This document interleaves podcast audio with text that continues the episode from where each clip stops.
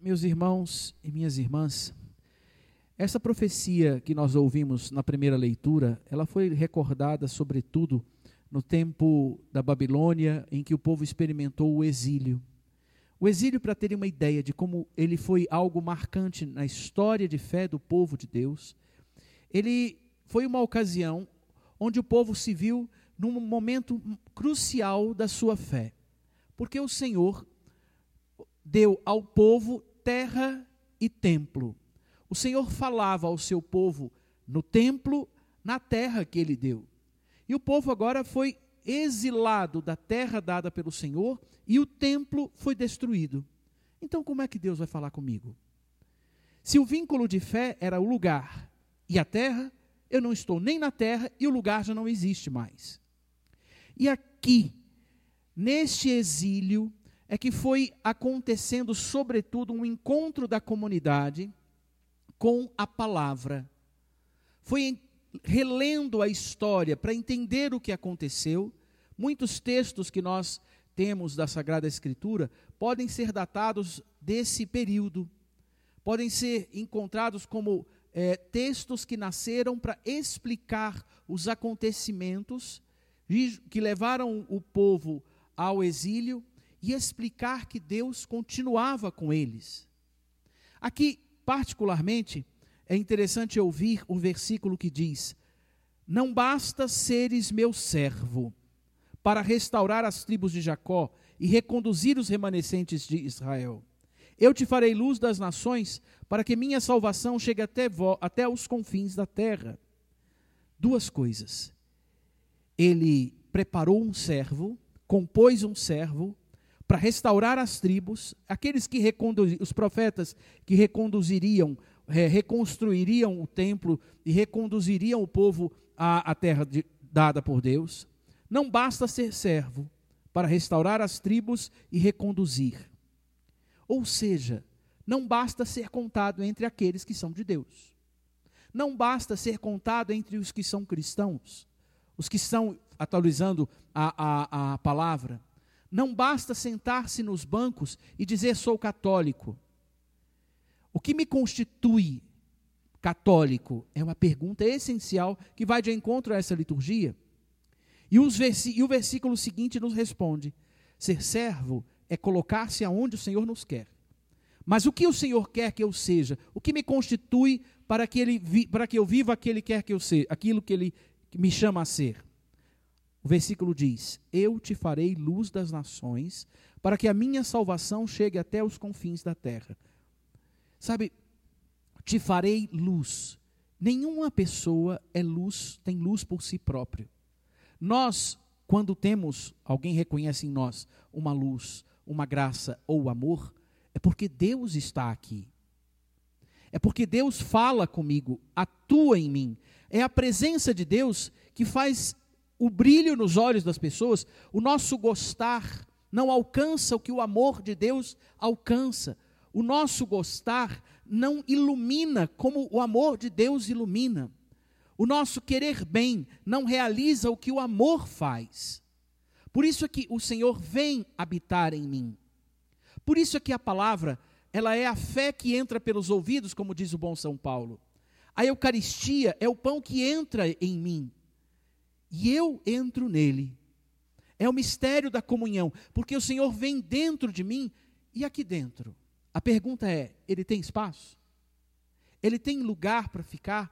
Ou ele é um enfeite que eu coloco a cada missa que eu participo, vou embora e depois eu dou um polimento a cada encontro que eu faço com ele, com uma oraçãozinha aqui, outra ali, mas tudo bem, se resolve assim. O desafio de sermos a luz de sermos o amor, é estarmos numa profunda intimidade com Deus. E é essa intimidade que nos faz fortes e inteiros. Por que nós admiramos os santos? Por que nós admiramos, o que nós admiramos nos santos?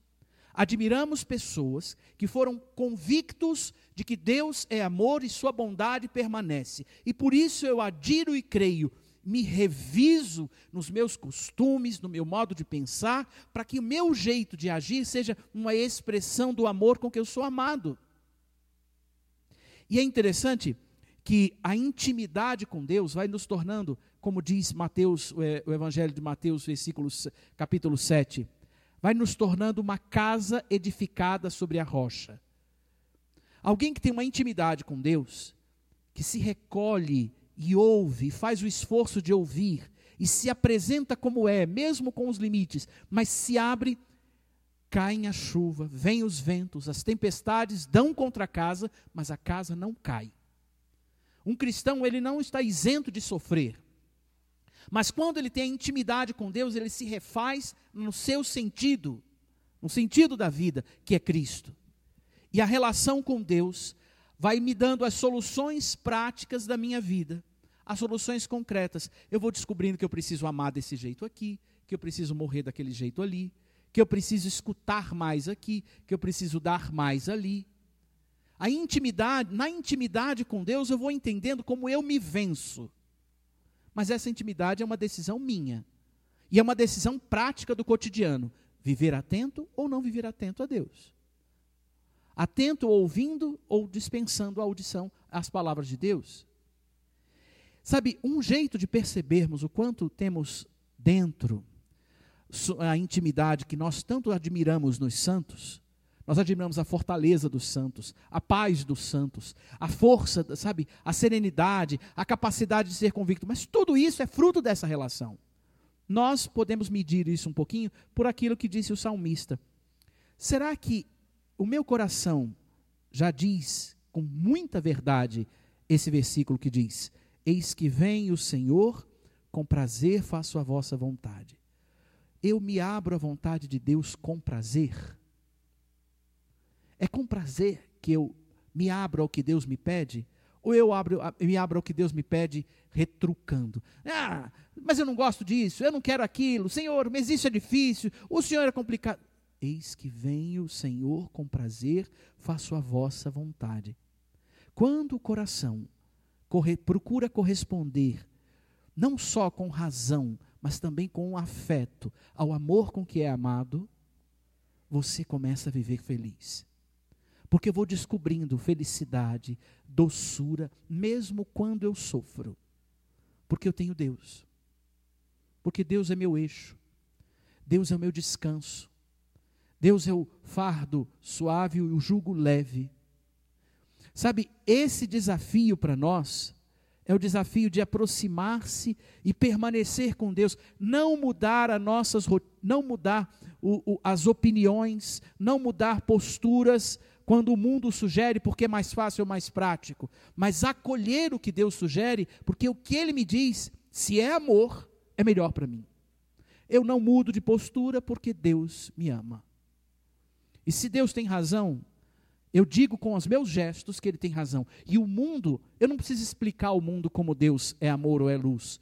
Quanto mais eu vivo junto dele, a luz acontece ao meu redor. Os santos não, não deram testemunho simplesmente porque falaram, mas porque viveram junto desse amado. Talvez você diga assim, mas padre, eu sou pecador e o meu pecado me faz difícil, trabalhoso. Eu tenho os meus desafios aqui, eu tenho as minhas questões ali. Eu não sou a melhor pessoa para poder, eu não tenho, eu não consigo ter essa intimidade, eu não consigo escutar Deus. Sabe? Aqui eu me valho de uma coisa que me encanta é, na fazenda da esperança. Quando você olha os jovens que vão se recuperar lá, você logo pensa assim: Ih, eu estou no meio de bandido, eu estou no meio de drogado, eu estou no meio de gente que não vale a pena. Mas quem vai para ali, vai ansioso de recomeçar. E eles creem numa coisa que nós ouvimos no Evangelho. Eles creem que é possível viver essa intimidade, mas para isso eu preciso me aproximar do Cordeiro de Deus que tira o pecado do mundo.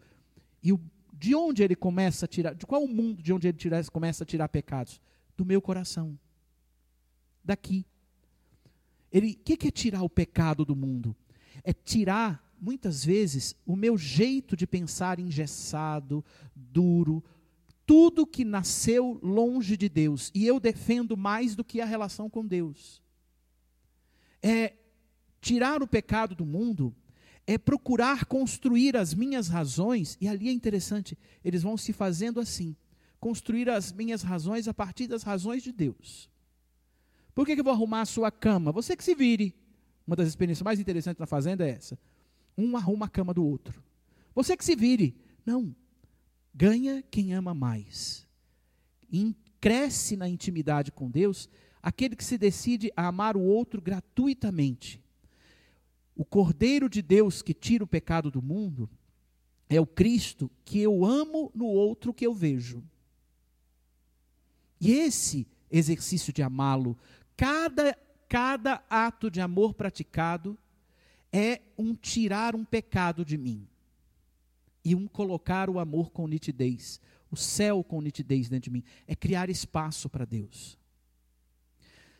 Aqui eu quero sugerir a cada um um exercício que me parece ser uma coisa, acho que interessante e desafiadora.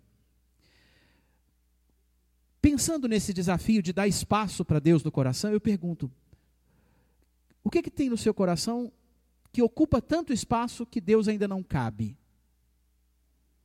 E aí eu vou fazer uma sugestão a vocês. Essa semana, nesse desafio de viver a mudança, né, que eu estou ajustando as coisas para ir para o seminário, eu olhei algumas coisas que eu falei assim, meu Deus, mas isso é muito. Isso, isso chegou aqui com esse afeto, com aquela história. Essa imagem chegou com o coração de uma pessoa, chegou. E aí eu pensei com meus botões, né? Se eu guardar mais essa imagem de Nossa Senhora, essa estola, ou isso, Deus não vai ter tanto espaço no meu coração, porque o afeto por essa coisa está ocupando espaço. Aí hoje de manhã eu fiz a homilia, falei disso, e fui atender um padre, aí eu levei para ele, que é um padre muito querido, eu já levei duas estolas que me eram muito especiais e dei para ele de presente. Pronto, Deus já tem mais espaço. Uma outra pessoa falava do desafio de viver um caminho, tinha uma imagem que construía a relação dele com Nossa Foi uma imagem de Nossa Senhora. E as coisas aos poucos, tem uma cruz que eu ainda preciso, estou esperando ele dizer para quem vai, mas é, é muito interessante quando você vai deixando valorizando. E, e, eu me lembrei que quando fazia esse exercício, me lembrei de uma senhora que, quando eu cheguei aqui na paróquia, tem um, no, no rito de, de, de, posse do pároco, vocês vão ver isso quando o padre Vanderlei vier, normalmente alguém entrega a chave da paróquia. E aqui, quando houve a, a, a missa de posse que eu tomei, no início do meu serviço aqui, eu pedi que uma, uma senhora que eu tinha conhecido antes de vir aqui, a Bia, me entregasse a chave. E foi muito interessante, porque a Bia depois, ela ficou, teve o Alzheimer e está se apagando ainda. Mas um dia alguém mandou, a irmã dela mandou, já que ela não ia mais usar as coisas do quarto, mandou o quarto dela todo para eu resolver e dar um fim. E eu chamei uma outra amiga nossa para a gente resolver isso, e eu fiquei chocado. Porque quem conhecia a Bia, quem daqui mais antigo do que eu aqui, enfim, quem conhecia a Bia sabia que ela era muito carinhosa, cuidadosa, zelosa nos pequenos gestos. E eu fui encontrando no quarto, nas coisas do quarto dela, cartõezinhos, é, lembranças, coisas que ela não pôde fazer o ato de carinho e de amor que ela gostaria e ficou ali para uma outra pessoa fazer a, a, destinação daquilo. Eu falei, não, eu não vou fazer isso. Acho que um exercício que eu acho que se a Bia tivesse aqui naquele dia, ela diria: dê suas coisas antes que alguém dê por você. É mais prático. E, e quando a gente dá algo que é muito precioso para nós, ele ganha mais valor para aquele que a gente entrega. E aí esse, esse, esse, isso abre espaço no coração para que Deus ocupe. Onde vai, onde você abriu, tirou um afeto de uma coisa, Deus pode ocupar. A decisão é sua de deixá-lo ocupar. Nessa semana eu te sugiro assim: escolha alguma coisa que seja preciosa para você, porque sua mãe te deu, porque fulano te entregou, porque fulano, porque você ganhou e chegou. E dê para alguém que você considera importante. Agora, esse gesto só vai ser verdadeiro se hoje, na hora da, do, do se depois da Eucaristia, depois da comunhão, você disser para Jesus assim: Senhor, me ajuda a ser íntimo de Ti. Me ajuda a, a, a olhar onde eu posso ter onde o que eu preciso deixar para o Senhor ocupar espaços no meu coração. Às vezes a gente é duro e vai precisar de um tempo ainda para a gente perder coisas, até o, o, medo de recomeçar, a dor de, de, de não conseguir perdoar ou ajustar. Mas se você pede, o Cordeiro de Deus que tira o pecado do mundo já te ouviu. E ele vai arranjar um jeito de tirar seus pecados. Nessa semana, dar alguma coisa, mas desde que seja uma expressão da sua intimidade com Deus. dar alguma coisa que tenha muito afeto, para que Deus tenha espaço nos seus afetos e você possa amá-lo mais do que aquela coisa. Que Deus nos ajude. Amém.